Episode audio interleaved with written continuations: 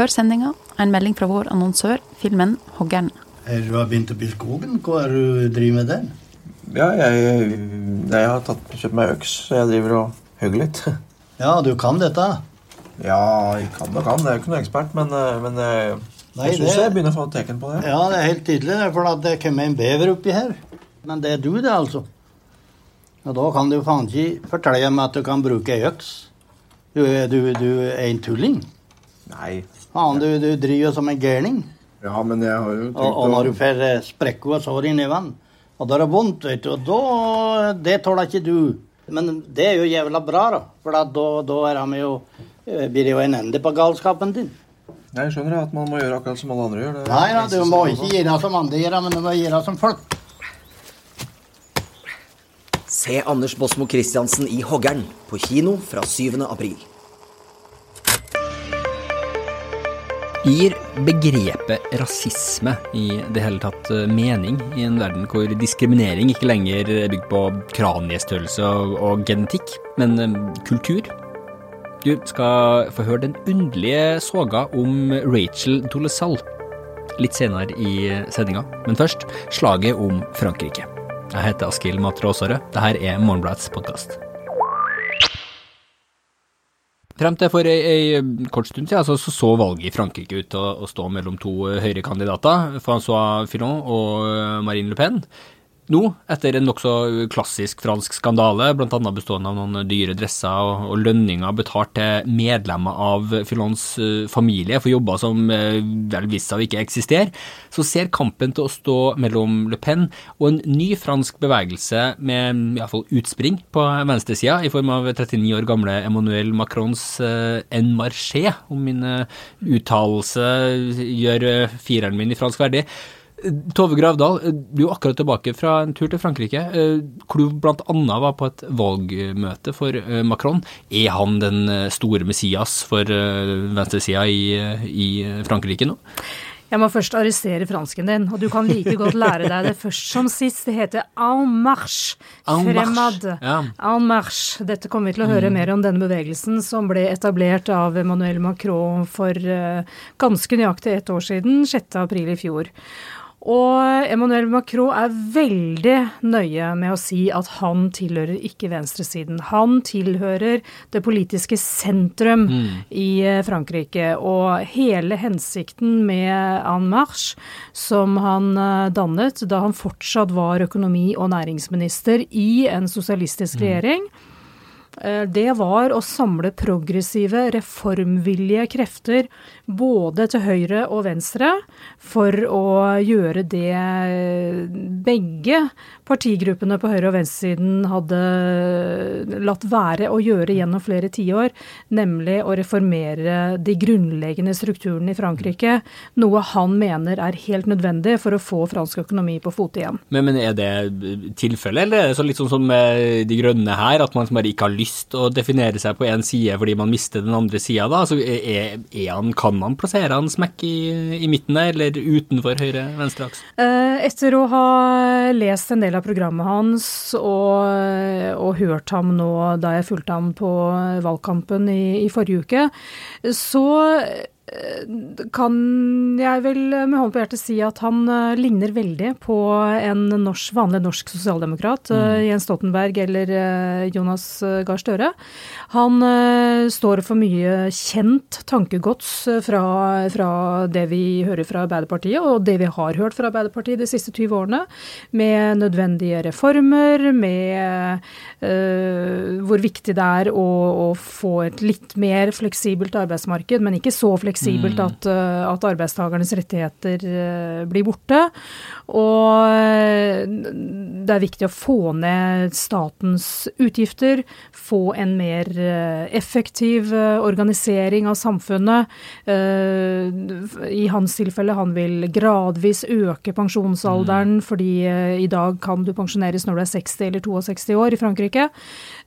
Så det er, det er nokså velkjent sånn sosialdemokratisk ja. tankegods. Så det er sånn Blair Stoltenberg-landskap vi beveger oss i, på en måte? Ja, og ja. han uh, sier selv at uh, den skandinaviske samfunnsmodellen er et ideal for ham. Men det var jo ingen som trodde før den her, eller veldig få i hvert fall, som trodde før den her skandalen med, med Fillon, at han hadde noe, noe reell sjanse. Er En ny bevegelse, som du beskriver. Han en, en, en ung mann. Altså, hvordan er egentlig stemninga til han? Er det sånn Oi, nå falt den andre altern falt alternativet til Le Pen, nå må vi flokke rundt han? Eller er han, har han en sånn eh, Obama-aktig stemning rundt seg? Både ja og nei. Han, eh, han er litt hjulpet av eh, begivenhetene rundt han. Det at eh, Høyrepartiet valgte Francois Fillon, som står ganske langt til høyre i Høyrepartiet, uh, og at Sosialistpartiet valgte en kandidat, Benoit Hamon, som står ganske langt til venstre i Sosialistpartiet. Det gjorde at det åpnet seg et ganske stort rom i midten som Macron sto klar til å fylle. Og dermed skaller han av de moderate velgerne innenfor både Sosialistpartiet og, og på høyresiden. Han framstår som et forholdsvis friskt pust, mm. til tross for at han jo er, eh, har vært minister og har jobbet tett sammen med Francois Hollande i presidentpalasset før det. Han er også utdannet ved eliteskolen ENA. Han er altså det franskmennene kaller enark, som er eh, navnet på disse som er utdannet på denne denne eliteskolen, og som ofte har viktige posisjoner i det franske samfunnet. Eh, Så han tilhører jo en slags elite, og han hadde veldig stilige italienske sko, så jeg, da jeg fulgte ham på valgkampmøter. Eh, Men likevel så, så greier han, så har han en slags appell. Det er noe nytt og friskt ved han. Men hvordan var stemninga på, på det valgmøtet der du, der du var? Ja, det var litt sånn eh, eh, verdig, på en måte. Det, det var ikke hæla i taket, det var det ikke. Nei, og, Det var ikke amerikanske tilstander? Det var det definitivt ikke og, ikke. og det var i hvert fall ikke de tilstandene som uh, jeg opplevde på valgmøtet med Marine Le Pen. Nei, for der var, du, der var du også i forbindelse med den reportasjen som du, du skrev til, til Ukas Avis. Ja, for det er der lidenskapen er, ø, om de da kanskje ikke ser ut til å ha flertallet ennå, i hvert fall ikke på meningsmålingene akkurat nå, til, å- vinne presidentvalget, så er lidenskapen mer til stede der. Hvordan var det organisert? Le Pen har veldig lojale velgere, og over 80% av de som nå sier de skal stemme på henne, de har bestemt seg, endelig. Og det merket jeg jo på valgmøtet. Det var en enorm entusiasme. Det var som å være på en fotballkamp med lidenskapelige tilhengere som er, eh, ikke kommer til å svikte laget sitt eh, uansett hva de gjør. Og et lag som ser ut som det har vunnet, i hvert fall hvis du ser den eh, høyrepopulistiske bevegelsen under ett, med noen tilbakeslag sånn som i Nederland nå, da, at man føler at man er, på, er med en, en, en bølge med noe, noe nytt, i motsetning til det Ja, det er ikke, det er ikke helt riktig det, fordi det er mange som sier at eh, Le Pen kan komme til å vinne, og nå må vi eh, forstå at vi må, eh, vi må være åpne for, Mm. eh, for at meningsmålingene tar feil osv. Altså, målingene viser også at dersom Macron og Le Pen går til andre omgang, så kommer Macron til å vinne veldig klart over Mm. Le Pen. Og så blir det påstått at ja, ja, vi må vente det uventede. Men jeg personlig tror ikke at Le Pen kommer til å vinne i andre runde. Hun scorer veldig jevnt, veldig høyt. På graden av mistillit i befolkningen. Og den siste målingen fra januar viser at 64% av den franske befolkningen har, har mistillit til henne. Har ikke tillit til Marine Le Pen. Og det nivået har vært så jevnt høyt over flere år at uh, det er veldig mye som skal til for at, uh, at over halvparten av velgerne plutselig skal få tillit til henne. Men øh, blant hennes egne tilhengere, de som er overbevist allerede, så øh, er det nesten ingenting som biter når det gjelder kritikk mot henne. Sjøl det å, være veldig tett på, på Russland, Hun var jo akkurat i, i Russland og, og møtt uh, Putin. Og så vidt jeg forstår også er det snakk om økonomisk støtte på en eller annen måte. Hva er forbindelsen der, egentlig? Altså, partiet hennes fikk ikke lån for noen år siden. De søkte lån i franske banker og fikk ikke øh, napp noen steder. Det var ingen som ville assosieres med partiet. Så hun endte opp, øh, partiet endte opp med å, å ta opp lån i en russiskeid øh, bank i Øst-Europa. Og det har jo da ført til spekulasjoner selvfølgelig om, hvor, om hvilken innflytelse Kreml da har eh, på, på partiet. Det vet vi ikke, men eh, det er helt klart at hun eh, eh, ikke har noen betenkeligheter med å da assosieres tett med Vladimir Putin i, eh, ved at hun reiser til han og besøker ham, og var sammen med han i halvannen time i Moskva eh, bare fire uker før, eh, før valget. Men hvis vi skal prøve å bli litt klok på, på Le Pen, for sjøl så må jeg innrømme at hun, jeg har bare en sånn vag antakelse om hva hun egentlig mener. Hvor står hun i forhold til uh, utmelding av EU? Hvor står hun egentlig når det gjelder Frankrikes Nato-medlemskap? Hva er det egentlig som helt konkret er det hun vil gjøre, hvis hun da mot formodning inntar uh, presidentpalasset? Altså Marine Le Pen er virkelig en populist, i, eller opportunist kanskje snarere heller, eh, i ordets rette betydning. Fordi hun skjeler til folkemeningen i veldig, veldig stor grad. Eh, Det betyr at hun er ikke så eh, tydelig når det gjelder EU-medlemskap som eh, det hun har vært tidligere. Så hun sier ikke vi skal ut. Hun sier at vi skal reforhandle Ja. betingelsene for det franske EU-medlemskapet. Så, så hun er forsiktig med det. Og så vil hun ha NATO ut av, nei, Frankrike ut av Natos kommandostruktur, som for så vidt som man kan mistenke at hun mener, fordi eh, det var jo det landsfaderen Charles de Gaulle gjorde i sin tid. Han trakk jo Frankrike ut av Natos kommandostruktur.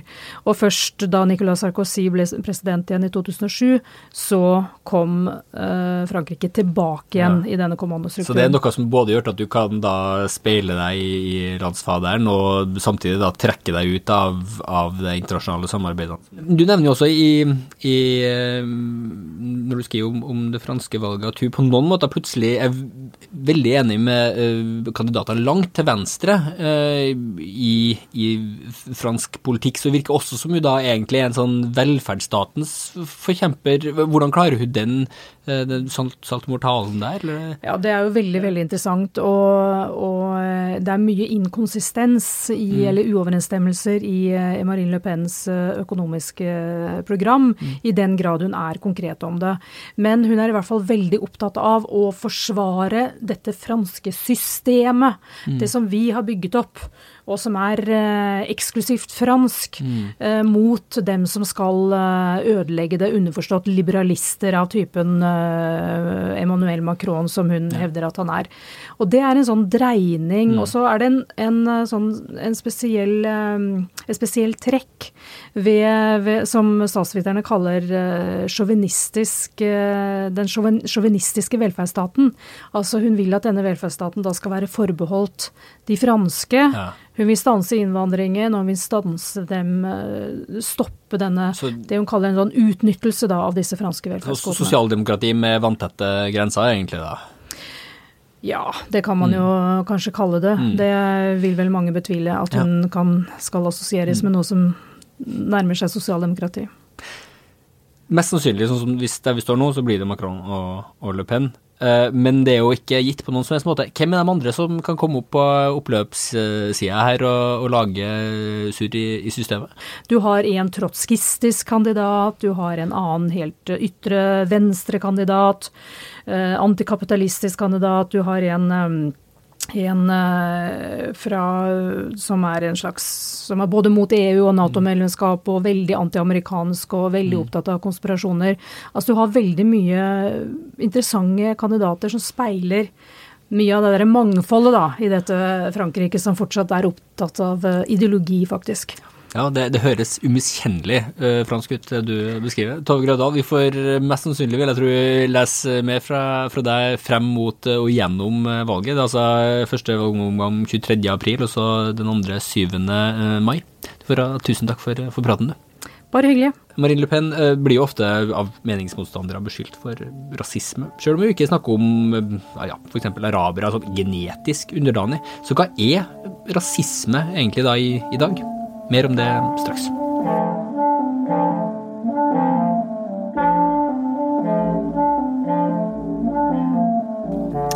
Det er interessant at dagens rasistiske retorikk gjerne refererer til religion og kultur som begrunnelse, mens ofre for rasisme stort sett forklarer rasismen de har vært utsatt for med sin mørke hudfarge. Det skriver Kåra Alexa Døving i, i ukas avis. Hun er seniorforsker ved Senter for studier av holocaust og livssynsminoriteter, og medforfatter av boka Hva er rasisme? Så henger begrepet rasisme i det hele tatt på greip i dag? Og om vi virkelig mener det ikke er fysikk som er vesentlige forskjeller mellom grupper som sier afrikanere, kaukasiske og, og, og, asiater, er det ikke da rasistisk å nekte f.eks. en eh, hvit person med svart identitet å kalle seg afroamerikaner? Jeg har med meg eh, Døving her. Så hyggelig at du kunne ta en, en, en prat. Jeg, lurte på om du kunne starte med å, fortelle uh, sagaen om uh, Rachel Dolezal. Uh, hvem var hun da kontroversen rundt hun, hun starta? Midt i nyhetsstrømmen om svarte menn som ble drept av politiet, og etableringen av den sosiale bevegelsen Black Lives Matter, så oppsto det i USA en annen stor nyhetssak. Den skilte seg fra de andre ved å ikke handle om forferdelig voldelige og triste hendelser, men eh, om en kvinne som hadde levd livet sitt som svart, og nå ble avslørt som hvit. Rachel Dolezal, hun var eh, aktiv i eh, i eh, en borgerrettighetsbevegelse i hjembyen sin, samtidig som hun også underviste i Afro-American history på eh, Eastern Washington University. Så hun var kjent som en sånn civil rights-aktivist på vegne av svarte. Men som hadde svart utseende, da? Eller, altså... Du kan se henne for deg, og det med utseendet er jo komplisert i USA, fordi mm. afroamerikanere kan se tydelig svarte ut, men også ha grønne øyne og fregner på nesa og brunt hår og se ganske lyse og hvite ut. Og Rachel Dolezal hadde farget og krøllet håret sitt og hadde tatt en sånn brun tanning-spray. Så hun så litt sånn Ja, hun kunne passere som svart. Man kan passere ja. som svart eh, nesten med et hvitt ansikt i dagens USA. Og hun var da altså gift med en afroamerikansk mann og hadde da barn som da vil, vil kalles eh, svarte? ja. Og hadde selv vokst opp i en familie med hvite misjonærforeldre som hadde adoptert tre afro, to afroamerikanske barn og en gutt fra Haiti. Så hun hadde vokst opp i en familie, hva du kan kalle mixed family, da. Da hun ble avslørt som ja. hvit, det hadde ja. sammenheng med at hun um, mente seg utsatt for rasisme. Hun anmeldte noen hendelser til politiet, og dette ble kjent i mediene. Og da gikk foreldrene ut. De tenkte nei, hun kan ikke gå til sak eh, på, på, rasisme når hun egentlig er født hvit. Så sto de fram da med fødselsattesten hennes, hvor alle vi lesere kunne tydelig se at det var krysset av på kaukasier på hvit. Og så viser de fram et bilde av Rachel Dolezal som tenåring med langt, lyst hår og veldig store blå øyne. Og pressen kastet seg jo over denne saken. liksom En kvinne som vil være svart, og som lever så, som svart. Og hun ble kalt løgner, nå er du avslørt, osv. Men selv så sa hun hardnakket I am black. Yeah. Hun sa I identify as black, nothing about whiteness describes who I am. Hun holdt fast ved det hele veien, at hun var svart. Så hun har svart identitet, mener du, og det er jo egentlig da essensen. Og det kan man jo forstå, for vi mener jo at det ikke er genetiske meningsfulle forskjeller mellom uh, de forskjellige, det man, man, kan kalle raser. Da. Så, så på noen måter så, så gir det vel mening i resonnementet hennes? Ja, og det var jo det som ble så interessant med denne saken. Fordi ble liksom, hun ble latterliggjort, men allikevel rørte det ved noe veldig dyptliggende i det amerikanske samfunnet, da, nemlig mm. rasebegrepet. Og hva er rase? Fordi USA er et land hvor rasismen knyttet til svart og hvit, eller knyttet mm. til svarthet, er veldig, veldig sterk, selvfølgelig, pga. slavehistorien. Så men rasekategoriene som jo man sluttet å bruke etter holocaust i Europa, er jo fortsatt kategorier man opererer med i det amerikanske samfunnet. Så ironien er at de finnes i eh, antirasistisk terminologi som bevares på noen måte rasebegrepet, da? Det brukes jo absolutt i men den antirasistiske eh, kampen også. Men det bruk, altså rasebegrepet brukes nokså ureflektert i det amerikanske samfunnet. Ja. Omtrent på alt. altså sånn alt fra økonomi til politikk til kultur osv. Det som er liksom grunn, grunnen til at denne saken rørte ved noe som også skapte et stort ubehag i talkshows og blogger og innlegg og hele debatten, var at uttalt i USA så sier man at race is not real, but race matters. Og det er liksom at man sier at rase er jo ingen ekte kategori. Vi kan ikke måle alle black people together i- sammen i en kategori. Eh, heller ikke alle latinos er en rase, men vi snakker om det som en rase. Fordi det har sosial betydning i samfunnet. For, fordi det ligner jo på, det skriver du også om, altså ligner jo på, på ting vi ser på, på kjønn, eh, og hvor det jo i stor grad ser ut til å blitt akseptert, at, at man kan da endre sitt, eh, sitt ja, fysiske kjønn, hvis man skal kalle det, til å matche det som er ens eh, kjønnsidentitet. Da. Eh, kan man se for seg at, at man går i samme retning også når det gjelder eh, rase eller ja, etnisitet? En uke etter, tror jeg, at Rachel Dolezal var på alle forsidene, så var Bruce Jenner, kjendispappaen fra Keeping Up With The Kardashians, eh, på forsiden av Vanity Fairs, da gjentrykt på alle aviser, med korsett og at hun var nå blitt kvinnen Caitlyn Jenner. Og da var jo det begrepet transgender framme hele tiden, og det ble jo veldig naturlig å koble det til Dolezal-saken og spørre seg om transracial. Hvorfor kan vi akseptere transgender og ikke transracial? Fordi Bruce Jenner ble egentlig klappet fram i veldig stor grad eh, som en som nå turte å vise sin sanne identitet, mens Dolezal ble fordømt som en som var bedrager og hadde løyet på seg en identitet. Og det er jo interessante, interessante um, ulike reaksjoner, da. Ja, men hva tenker du da? For du, du har jo du har skrevet mye om, om rasisme. Jeg tenker at i den amerikanske samtiden så har identitet blitt heiet på som noe man kan velge. Mm. At det, det handler om hva vi føler i vårt hjerte at vi er. Og at ved kjønnsbytte Nå så har det blitt en sånn forestilling om at hvis du føler deg som kvinne, men du er fanget i en manns kropp, så har du full rett til da å, å skifte til eller vise fram din kvinnelige identitet. Men jeg tror da også at det har noe med at det er jo egentlig ikke valg. Det var noe som presset seg på fra innsiden. Jenner var da med andre ord en autentisk kvinne. Hun var bare fanget i en manns kropp. Mens Rachel Dolezal ble oppfattet mye mer som en som bare valgte. Og det ble jo også særlig av afroamerikanske aktivister eh, sterkt kritisert fordi det ble oppfattet som nok et eksempel på de hvites privilegium. Ja. Hun, de hvite kan bare velge. Den tidlige feminismen var jo også sterkt kritisk til kjønnsbytte.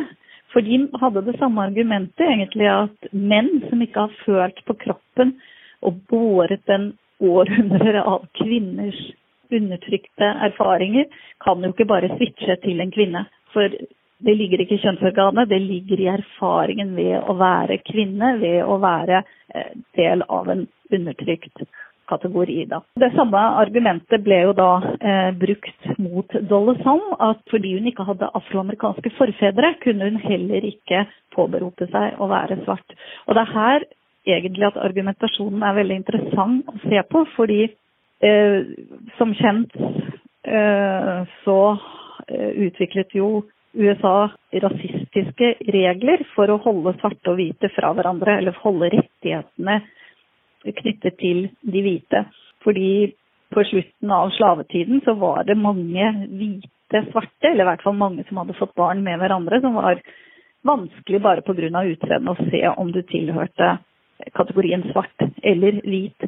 Så man innførte det som kalles one drop of blood-regelen, som var at hvis du hadde én svart forferder, så var du svart. Og det som er bemerkelsesverdig med kritikken av Dolezals raseskifte, da, er jo at er jo at det er på en måte veldig nærliggende den one drop of blood-regelen som igjen dukker opp på et vis. Mm, men fra motsatt side den gangen, nei. Ja, fra motsatt side. Og det er også veldig forståelig selvfølgelig at man sier at hvis du ikke har vært del av en lang familiær undertrykkshistorie, så står du også et annet sted, og du kan ikke påberope deg å være del av den. Men samtidig så kan man jo tenke seg at hvis det var en hvit familie, en kvinne vokst opp i en hvit familie, som plutselig finner ut at hun har at en av hennes foreldre var svart, og så blir hun opptatt av identiteten sin knyttet til denne svarte oldemoren, eller bestemoren, og så utvikler hun en slags svart identitet. Det ville være legitimt. Fullstendig legitimt Vil, vil, ikke, vil ikke det da bety at hele rasismebegrepet da egentlig rakner? Altså, det har jo rase, rase i seg helt konkret i ordet. Eh, ja, men det rasismebegrepet kan du si ble jo egentlig utviklet som en kritikk av raselæren på 30-tallet.